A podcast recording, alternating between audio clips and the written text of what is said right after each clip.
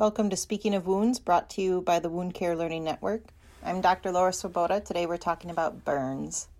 A burn is defined as damage to the skin and underlying tissues caused by heat, chemicals, or electricity. According to the American Burn Association, each year in the U.S., about 450,000 people receive medical attention for burn injuries. 4,000 people die due to fire and burns, usually at the scene of the incident and 45,000 people are hospitalized for burn injuries. The leading cause of fire death in the US is from fires due to smoking materials like cigarettes. Most burns occur in the home, involve less than 10% of the total body surface area, and occur in men. Burns are classified by assessing their depth. This can be assisted by the appearance of tissue as well as the amount of pain that a patient is experiencing. First degree or superficial burns typically present as blanchable erythema and can be painful. Second degree burns can present as both superficial partial thickness burns and deep partial thickness burns.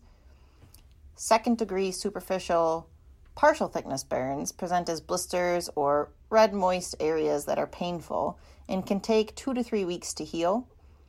Second degree deep partial thickness burns can appear wet or waxy and dry they typically are painful to pressure only, require debridement, and will take over three weeks to heal. Third degree burns are waxy white, gray, or black, and painless except to deep pressure as the nerves and vascular structures have been destroyed. They usually will not heal without debridement. Fourth degree burns are wounds that involve muscle, fascia, organs, or bone, and rarely heal without surgical intervention. The depth and degree of burns is an important prognostic indicator that also assists with disposition decisions and treatment. The depth or degree of a burn may not be immediately clear, and burns can appear deeper or more severe after a few days. The severity of burns is not only assigned by the total body surface area affected and the depth or degree, but also the area of the body affected. Burn wound treatment aligns with generalized models of evidence based wound care with a heavy emphasis on fluid resuscitation, early and serial excision or debridement of necrotic tissue, infection prevention, and pain control. Systemic reviews of burn patients have found no benefit using systemic antibiotics in the prevention of burn wound infection and toxic shock syndrome. A lot of clinicians think of silver sulfadiazine, also known as Silvadene cream, when they think of burns. Silvadene is a topical cream that contains high levels of silver and a sulfa antibiotic. Despite its historical association as the most common burn treatment, some research has actually shown a significant increase in rates of burn wound infection and increased length of hospital stay with its use when compared to the use of dressings or skin substitutes.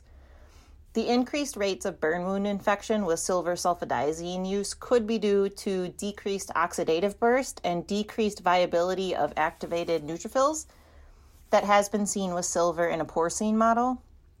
In addition, silver has been found to delay wound healing by contributing to DNA damage, promoting the expression of stress related genes that induce oxidative stress.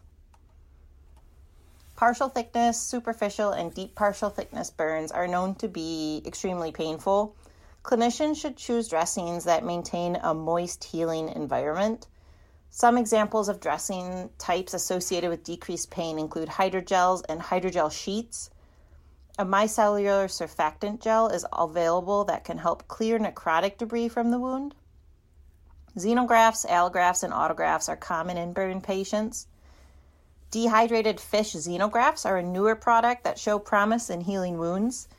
Veterinarians in California were actually noted to successfully apply fresh frozen tilapia skins to the paws of a bear with third degree burns from a 2018 wildfire. This was especially effective in that patient population as bears have been known to eat their wound dressings, which can contribute to intestinal blockages and other issues. Post burn care includes management of common symptoms, including swelling, pruritus, and scarring. Severe pruritus can occur in up to 87% of adult burns and 100% of pediatric burns. It presents during wound healing but can persist well after epithelialization and scar maturation. First line systemic treatment for post burn pruritus are antihistamines, followed by other agents such as gabapentin and hydroxyzine. Topical treatments such as aloe vera, cocoa butter, colloidal oatmeal, silicone gel sheets, and topical glucocorticoids may also be effective. In conclusion, the American Burn Association recommends burns on the face, hands, major joints, and genitals, or those involving more than 10% of the total body surface area, as well as other criteria, warrant referral to a burn center after stabilization of the patient.